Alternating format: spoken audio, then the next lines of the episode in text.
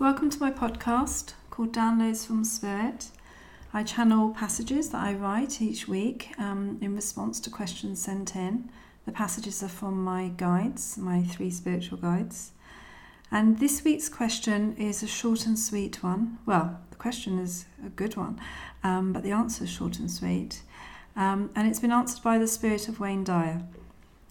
The question is if you could give us one piece of advice to help us live more simply and fully and with love, what would it be? The answer is as follows Often it is possible to create new ways to deal with old problems. The problem, a wish to eliminate an aspect of life, is dissolved and fresh outlooks and energies enter the space.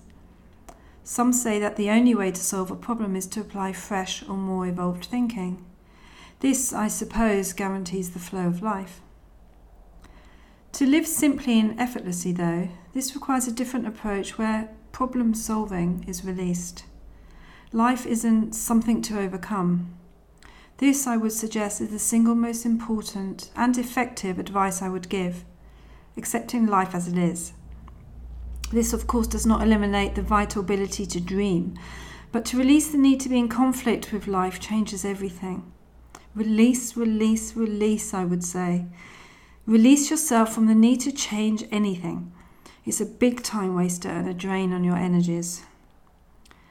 Living simply and beautifully and with love is helped by letting go into the land, into the present moment, into what is. In this situation, one cannot not live simply, in fullness and ease and with flow. Releasing change, as mentioned in the previous podcast, is what the planet wants right now.